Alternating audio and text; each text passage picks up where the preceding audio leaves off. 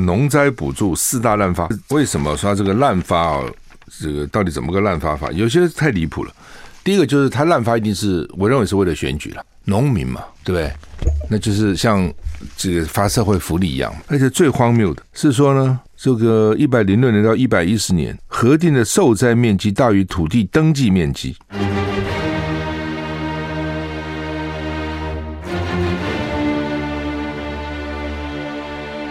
赵少康时间，吃喝玩乐骂，和我一起快意人生。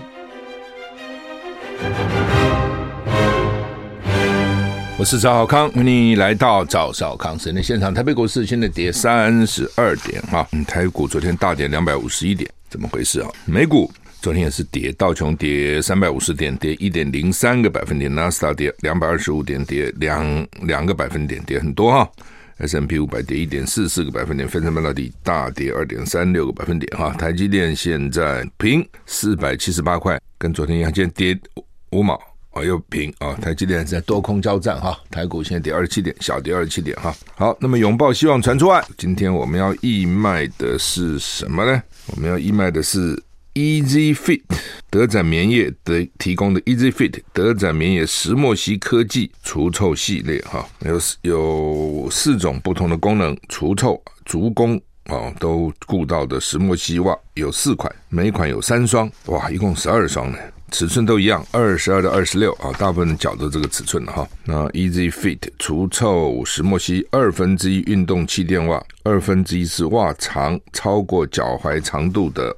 袜子哈，超过脚踝长度。Easy Fit 抗菌除臭石墨烯二分之一休闲袜。Easy Fit 抗菌除臭石墨烯船型运动气垫袜。Easy Fit 抗菌除臭石墨烯船型休闲袜四种哈。那这个产品是石墨烯，最近石墨烯很热门哈。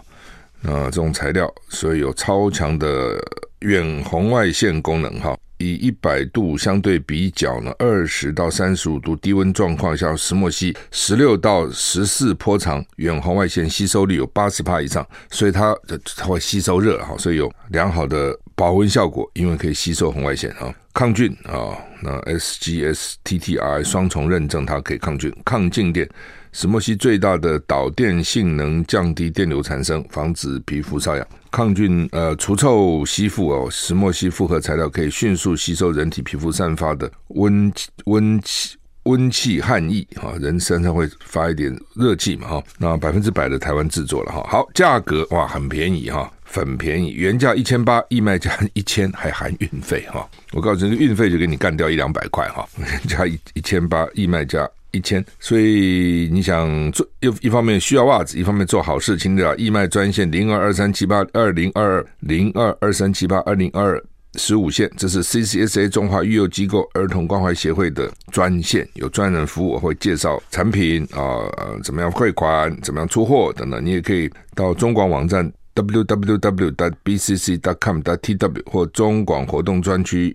脸书粉丝页去查询哈，那这个义卖的详情呢？这个 CCSA 中华育幼机构儿童关怀协会是照顾出家儿啊，失家儿，失家儿。我一直在经常有出家儿、离家儿啊，失家儿，就是没有家庭照顾了，幼儿园也不照顾了，这怎么办啊？幼幼儿园有规定啊，到几岁就不照顾了，或者反正各种规定哈。那这小孩没人照顾也不行啊。哦，那就这个 CCSA 他们就出来二十几年，他们照顾好几万个这种失家儿哦，然后呢，也不少也念了大学的，四百多个都大学毕业，在大学念书，好几十个研究所。最让我感动的是，还有三十个是他们自己去从事社工哦，去大学就念社工系、心理系、辅导系，然后呢来做辅导比他们年轻的这个失家儿哈。好，那么这个德展棉业这个袜子不错哈，我现在都穿这个袜子哦，很简单很好哈。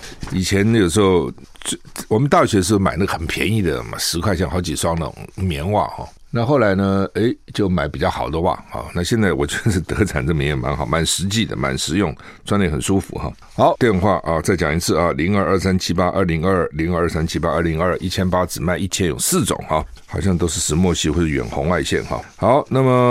通膨到底怎样啊？十一月 CPI 是二点三五，创九个月的新低，是台湾的通通膨降温了吗？啊，有的时候就看你用什么做计算的标准啦。啊，就是你到底用什么？主计总处啊，今天公布啊，十一月的消费者物价指数 CPI 年增率二点三五帕，是九个月来最小的涨幅，外食涨幅是半年来首度回跌到六帕以下，就没没涨超过六帕了啊，似乎有涨势逐渐趋缓这样的迹象哈。其实都涨了，而且有些地方涨很多哎，那个一涨哦，就不是涨一点点，什么两趴三趴，不是的，它的我不知道它怎么算的了哈。那你比如说，呃，二十五块的东西转到三十块，那好像只涨五块嘛。但是你如果五除以二十五，就是二十趴，哎，什么两趴？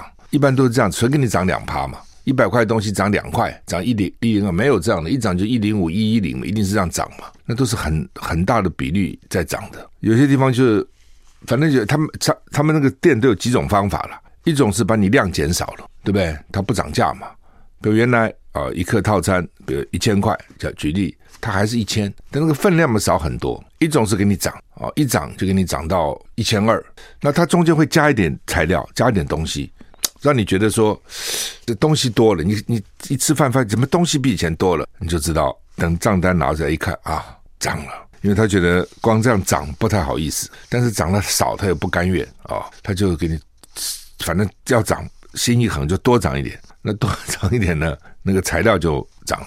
真的这样啊？有些比较高档店，两千五一克，现在就三千、三千五，哎，这涨很多哎！我刚刚讲，你不要以为很少，很多菜也许多一点，反正就一种是给你减少菜，一种是给你涨价，减少菜，减少分量，菜不涨；一种是给你涨了，如果涨得比较少。分量也不减少，也不增加，就是原维持原样，再价钱涨一点。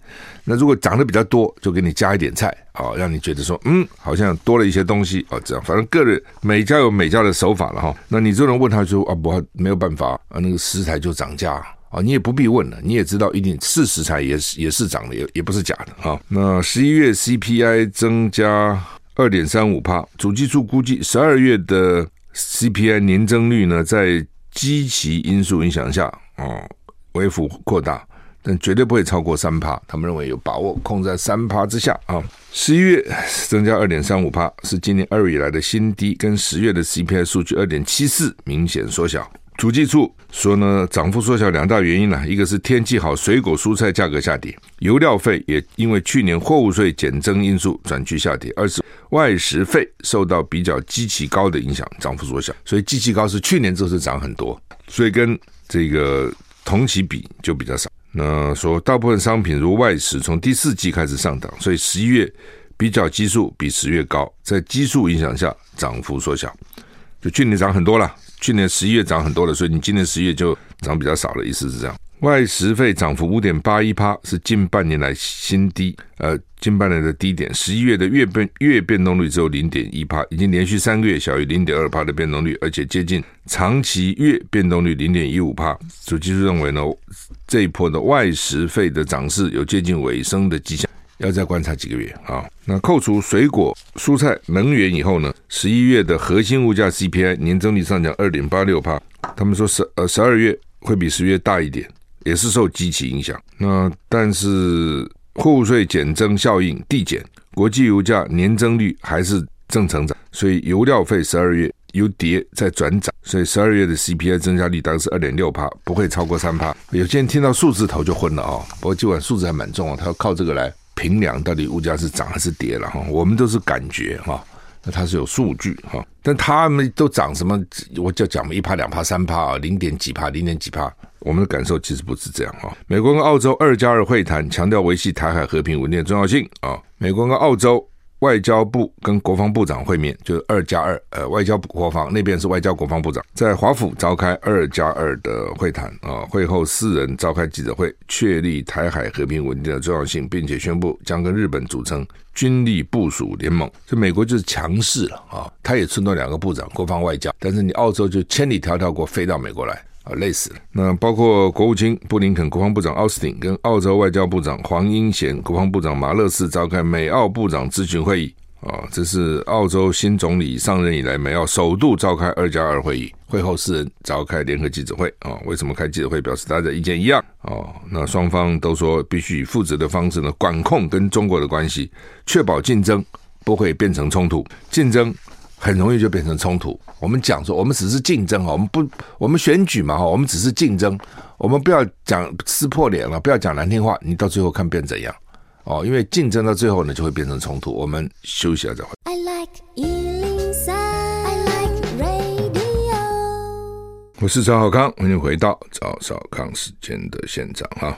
联合报在头版的二啊，是头版下面哈，登的就是台积电这美国厂加码投资啊，拜登出席他的上机仪式啊，说是最先进晶片回到美国的重大里程碑。台积电原来预备投资一百二十亿美元在 Phoenix 在凤凰城，现在增加到四百亿美元，这才增加增多，一百二十亿增加到四百亿，一下增加到三倍半哈。嗯，原来他在那边只做五纳米，现在要原来的五纳米厂变成四纳米，同时要再盖个厂三奈三奈米。张忠谋前一阵不就讲过了嘛？参加 APEC 会议，就是说他他们台积电会在美国变成一个，还要再增加一个三奈米厂，所以看起来他是有参加台积电的就是各种重大规划的会议了哈。虽然说退休了，退休了哈，对拜登来讲是他的政绩了啊。你看，终于回到美国哈，那对台积电台积电的人没办法哈。这个不好像也能不回吗？啊，叫你回你能不回吗？啊，因为美国还是很厉害了啊。那半导体的技术设备都是美国主导的，那而且美国研发也蛮厉害的。就是你台湾基本上只是制造，当然台积电除了制造以外，它还有研发部门，它也申请了很多专利啊，有很多的工程师啊等等等等。但其实基本上这没办法啊，它那个设备等等还是美国供应啊。那为什么？道理很简单嘛。你台积电就你自自己一个厂嘛，你再多你就那么那么几个厂，那那个设备你怎么可能自己做嘛？对，那也本来就是术业有专攻，做设备有做设备的厂，这些做设备厂卖给全世界，不是只卖给你台积电了哦。如果只卖给你台积电，那贵死了，对不对？所以呢，反正各种最早是从人家那边开始的嘛。哦，那你基本上你是以制造为主了，所以你压迫你之后，你而且客户美国占六成，你怎么办呢？哦，虽然台积电卖给大陆，卖给这个，卖给那个啊、但是呢，美国的买你都能占六成。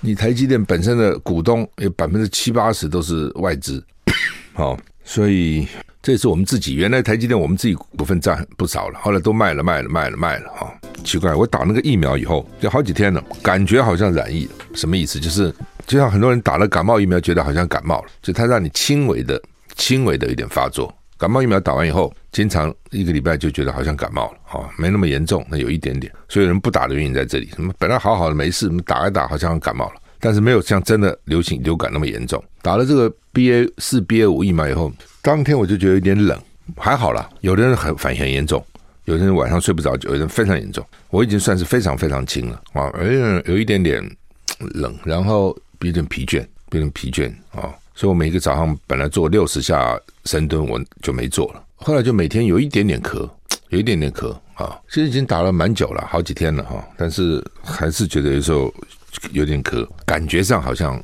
轻微染疫，也 不知道到底怎么回事哈。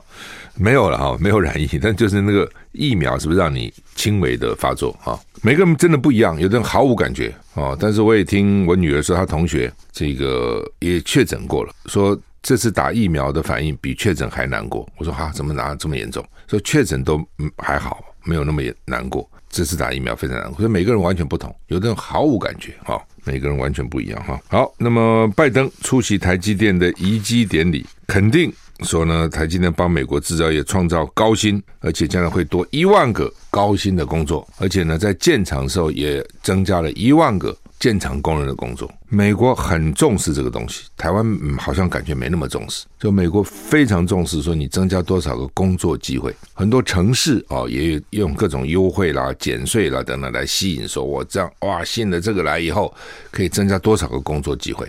第一个，因为台湾的地方政府权力不大，所以你也很难说自己单独搞个什么税制的优惠，没有，都是中央控制的啊，所以。你很拿这个难做，拿这个做号召。这个台湾人哈，事业好像没看那么严重哦。老美是非常严重，因为老美啊，你一旦长大出去了，就独立了，就是你自己了，父母也不会管你了，兄弟姐妹基本上也不会管你了。没有工作你就很惨，谁管你啊？台湾没有工作啊，没关系的，到家里做一住，多一双筷子嘛，吃饭睡觉至少没问题。吃饭睡觉没问题，就减少你很大的压力。如果吃饭睡觉有问有问题，你就很辛苦，压力就很大哈。所以台湾觉得好像失业率没那么那么像美国人看那么重哦。我们很少看到哪个人正选举说我要降低多少趴失业率，还没看看到。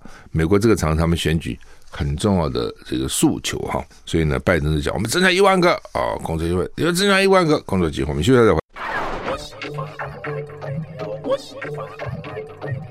我是赵少康，欢迎回到赵少康时间的现场。台积电现在股价涨三块，现在四百八十一块。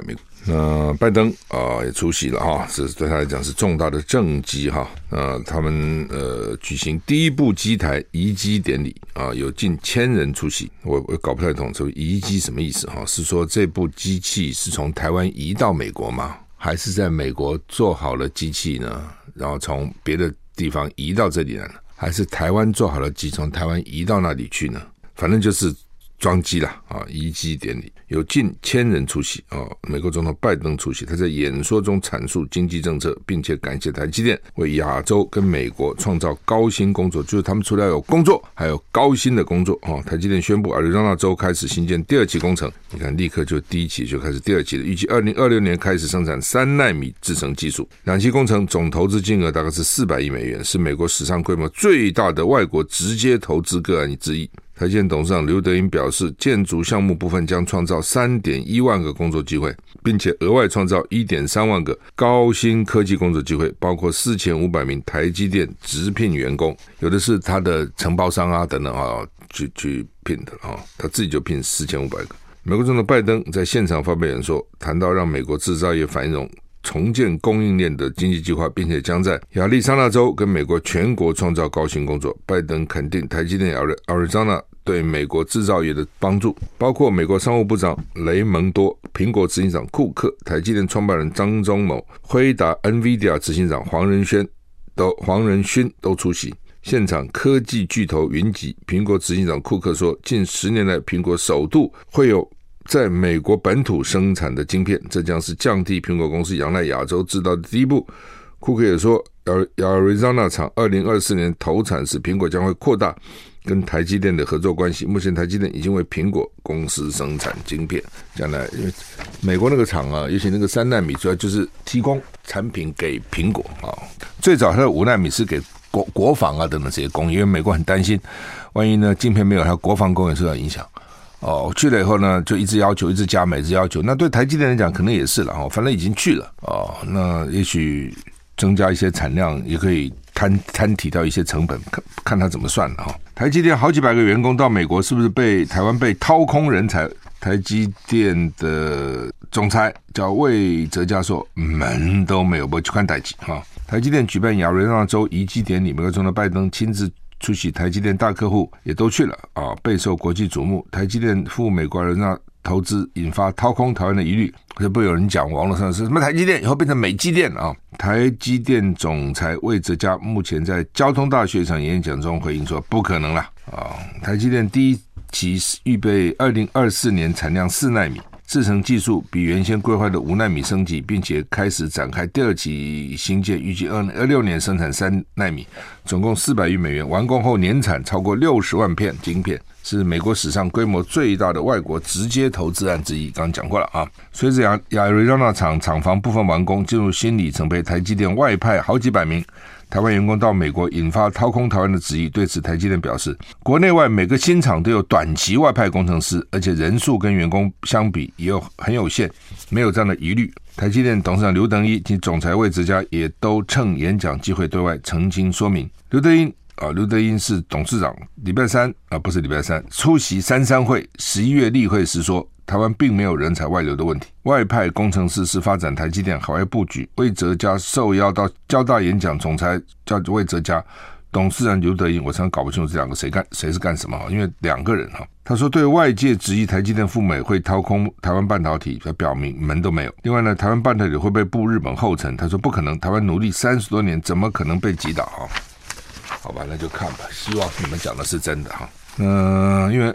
日本那个时候也是本来也做的不错啊，所以就被美国搞啊搞啊搞啊就搞垮了哈。俄罗斯遭无人机袭击，泽连斯基视察前线部队，就是说乌克兰总总统乌伦这个泽连斯基到乌东顿内茨克部队视察，纪念乌克兰武装部队日啊。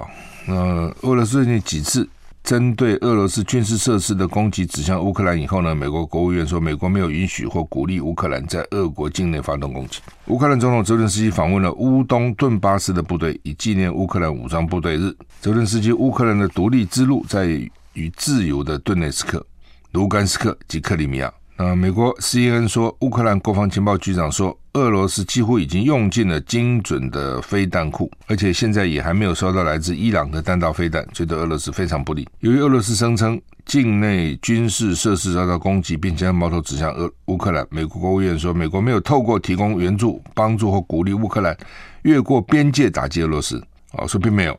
美国国防部长奥斯汀说：“美国没有阻止乌克兰发展自己的远程打击能力，而这种能力能以能可能以俄罗斯境内为目标。那就说老美老美现在讲说，对了，乌克兰有去打俄罗斯了，但是呢，不是美国叫他打的了，美国也没鼓励他打了。但是乌克兰人家自己要发展，那那怎么办呢？当然，对俄罗斯来讲蛮难堪的了哈，搞了半天人家已经打到你本土去了啊，无人机过去要怎样啊？”好，那么《中国时报》头版头啊、哦、是说，美国要售台湾百套爱三爱国者三呢三型增程型的飞弹哈、就增加射程了，射程增加百分之五十，是小型高度敏捷的杀伤拦截器，防御能力升级啊、就是台湾主要就要防御嘛，防御老共打你了，所以呃，有也有人主张就是说少搞那个攻击的，你要攻击谁呢？哦，你攻击人人家根本不痛不痒嘛，你能攻击人到什么地步呢？哦，那当然就有人讲，因为乌克兰都去打俄罗斯了啊、哦。对了，但是因为他们两个没差那么多，你知道，乌克兰四千四百万人，俄罗斯一亿四千四百万人，就俄罗斯的人是乌克兰的三倍。I like 103, I like radio。我是赵少康，欢迎回到赵少康生活线。台北股市涨了，现在涨四十六点哈。好，那么美国要卖我们这个一百套爱三增程增程型飞弹哈。那我刚刚讲哈，你很难去打人了哈。俄罗斯是乌克兰的人口三倍，那大陆是我们到它十四亿两千三百万，我们六十倍，对不对？所以你这个差太远啊！你这个表面上看，它的国防预算是你的十七倍，十七倍很多诶。就它一年你要十七年你才能搞，它一年就搞了。人家说这还是假的，我们以前也曾经假的啦。哦，什么叫假的？就是有些。国防预算我们没有编在国防预算里面，放在其他的部分啊，比如说福利就放在社会福利啊，哦，怎么放在别的地方？所以你看起来它不是国防预算，它有一些很很多都不喜欢把自己国防预算搞很高，觉得好像这个国家穷兵黩武，为什么花那么多钱在国防上？所以他们就藏一下，藏在这里，藏那里，那有限的。对台湾来，你整个预算才两兆，你能怎么藏？老共说也藏，很多科技的发展什么都放在其他地方研究机构，他没有放在军事里，所以他们有人讲说，实际上他的。国防预算可能是我们的三十倍。那老美曾经讲过，老美说，虽然大陆的国防预算没有美国多，但是他的购买力比较低啊，他的薪水发的比较少啊。美国那个军人薪水发多少钱呢、所以呢，实际上他跟美国没差那么多，知道意思吗？就是好，你现在看起来也许美国是他的三倍，但实际上呢，他们说是差不多，因为把这个购买力什么其他，我相信，我也相信这个，你自己想想看，老共的军人待遇跟美国的军人待遇怎么比嘛？对不对？各种福利啊、享受啊、这个设施啊、军营的那个水准啊，一定都不一样啊。所以老美也知道，所以看起来他们比我们这个国防预算少，其实把这些加进去以后，计算他们也不见得比我们。我的意思说，你怎么比嘛？你现在就问现任的国防部长，在立法院，他要跟你讲说，我们当然可以抵抗，我们抵抗到底啊，等等，都会这样讲。退役以后你去问他，所以我觉得，我不是建议过吗？蔡英文三军统帅。他应该把退役的这些将领找来，人家会跟你讲实话。退役他无所谓，现役他怎么跟你讲呢？那么你还讲说我都不能打，那你滚蛋回家算了嘛？你这我你拿我这么高薪水，享受这么高的尊荣，对不对？我们编这么多国防预算，不能打仗，那么搞什么鬼啊？哦，那这你问问退役的，这最准嘛？对，最准了。我问过郝柏村了，我问过郝柏村了，我说我老公打我，我们到底能撑多久？哎，他手一挥。回答都不要回答这个问题了。哎呀，撑什么？就这么样。你们谁会比他更了解？谁会比郝柏村更了？你不相信，你去问问一些退将。真的，你真的要真的了解实况，你就找一些退将来问嘛。这最最清楚嘛。他没有什么顾虑了，他也不在乎。他现在也不是现任啊，也不是现役了，就是不能打了。不要扯，不能打哦，不能。费鸿泰昨天晚上跟我讲，他前一阵跟六个上将吃饭，六个，他哥哥也是上将。那么他们哥哥聚会，没有一个人说能打，都说千万不能打哦。他们还不是，其实他们也没什么实战经验，他们就说不要说打仗了，演习你就知道那个打仗多可怕了。演习视同作战，但是演习其实不是作战。当你只要经过几次那种大的演习，你就知道真的打起仗来，那个是啊啊很可怕的。真打打过仗的，像我父亲那种，你问他，那个简直是很悲惨的啦。啊，真的很很很惨，很很悲惨。今早上还是同事还在一起，那下午就死了。所以为什么军人那种个性比较，你说讲的好听叫强硬，难听叫做冷酷，就这个原因。他他一路走过来。看了多少同胞，多少战争，多少死亡？你叫他怎么个柔软的心？叫他怎么什么不不那个性不冷酷？怎么可能呢？哦，好，那么联合报头版头叫做农灾补助四大滥发，这是审计部点，你可能搞不懂哈，很多人搞不懂什么主计处啊，审计处啊，主计是属于行政院的主计单位哦，财主单位财政主计，他要比如说预算怎么编。哦，然后呢，怎么怎么分配？哦，国家的收支情况怎么是行政院主，监察院叫审计部，就是你政府钱花完了，主计基本是编预算，审计呢是审预算，审审你的决算，你钱都花完了，审部就审计部就看花的对不对啊，有没有浪费啊，有没有名实不符啊，有没有预算乱移用啊，哦，等等啊，那是审计部。审计部就说农委会呢，每次都跟他讲有这些错误，他依然故我，根本不理你。事实上，立法院也要审决算的，立法院不是只审预算。但你在审预算的时候，你才看到立法委员对这个有意见，对有意见，决算很快就过了。为什么？都花了，你要怎样呢？去年前年决算送来给我审，我审什么鬼啊？都花完了，好吧？你最多挑几个毛病骂骂他，那就是这样了。那怎样就把钱吐出来啊？那公家的钱，他也花了啊。所以审计部照理讲，审计部应该让各部会说：“哦，原来下次不要再犯这个错误。”但实际上，大家实际上农委会依然故我哦，超支哦，常常我有好奇，他超支从钱从哪里来？怎么个超支法？是借吗？还是挖东墙补西墙呢？啊、哦，说超啊、而且呢滥发，所以滥发就是明明没有这个债，他也去发哦，明明不应该发的，他也去发，而且发的常常那个土地超过，根本土地超过很多了。我是赵少康，欢迎回到赵少康时间的现场。为什么说这个滥发哦？这个到底怎么个滥发法？有些太离谱了。第一个就是他滥发一定是我认为是为了选举了，农民嘛，对不对？那就是像这个发社会福利一样嘛。但是农民就多给他点钱，哎，算了算了算了，农民反正很可怜，哎呀，多给点没什么关系，就这样给嘛。那选票就稳固嘛，因为农村啊。对不对？我说为什么你看看说什么南部好像铁板一块，不是的，他就给他钱了，他就算灾害不不是天灾也给他钱了，把它当成天灾啊！而且最荒谬的是说呢，这个一百零六年到一百一十年核定的受灾面积大于土地登记面积，有七百七十二点九五公顷，金额六千零三百三三十三万元，就是说。我说这个地方有，比如说一千一万平受灾了，就那个地方其实土地哈只有八千平，那这怎么个一万平受灾呢？哦，他把那个道路啊，哦，然后呢什么各种哦那个农路啊、水塘啊、空地啊、农舍啊都给你算进来，那不就是假的吗？就灌水嘛，就是这样子。哦，还有申重复申请，就这个地方明明已经申请完了，不再申请一次，他也给他，你是有这样的事情吗？这种东西都没有人谋不臧的问题吗？哦，一定有嘛？那这样的结果真的对农民好吗？哦，他们说，因为他这个滥发补助哈，所以弱化台湾的农业，天灾救助已经变成政治提款机哦，就这个意思。所以政治提款就是政治嘛，政治对不对？你们这个地方常常投我，哎呀，我就睁只眼闭只眼，多给你点钱，你就知道了。你你你自自己知道什么原因了？那而且呢，本来这种东西就是太太弱留强嘛，任何事都是这样嘛。但是我现在弱，本来应该淘汰了，但是我就给钱呐、啊，让你撑住啊。哦，那这样的话就反而让我们的农业弱化了，因为否则的话你留下来都是强的，就达尔文的进化论嘛。哦，这个适者生存，那你现在不适者也生存，那就会让适者的机会减少。本来强的才能留下来，那强的留下来，它会更强，它会发展。现在都是强的，那现在不是啊，你用人为的方法把弱的留下来，为什么呢？因为政治。就就这个讲讲起来就是这样，就变成这样。所以呢，其实讲这这种东西就是爱之是足以害之啦。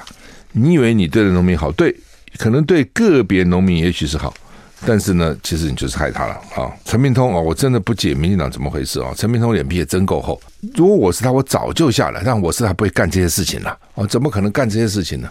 你对学生哦，这个宽厚一点不是不行的。有的老师打分数很严的，有的老师打分数比较宽的。那我们在大学都会选那个，在那个重要的课，你必修课都很严的嘛。必修课我看很少有给你松的了啊。但是呢，你会也偶尔也就选选几个比较甜的课，就是老师分数给的稍微好一点。有，但是那个不是重点的，是不是重点课程？知道这意思吗？你重点的课程哦，怎么可能呢？对不对？每个科系都有它的重点课程嘛。像我们的话，就力学哦，我们要修应用力学、材料力学、工程力学哦，流体力学。这种力学是是我们的重中之重，对不对？利用我们的机动学哦，我们的材料学、材料科学哦，我们的这个内燃机哦，因为所有机器内燃机很重要嘛，引擎这些都是都是很基本的，那不会松的了。那有些比如说，哎呀。但我是傻傻的去修了一个气象学，结果呢，人家天天去外面看云，这个鳞状云啊、片状云啊、羽状云啊，我没去啊，因为每次助教点名，这这都没去啊，因为没有时间去。我那时候搞学生运动，搞如火如荼，还跟你去看云哈，没那个闲情逸致。人家他妈都搞九十分，我拿个六十分，很生气啊。本来是要拿来提高平均分数，反而降低了平均分数，这种很少有。一般来讲，是有些课程。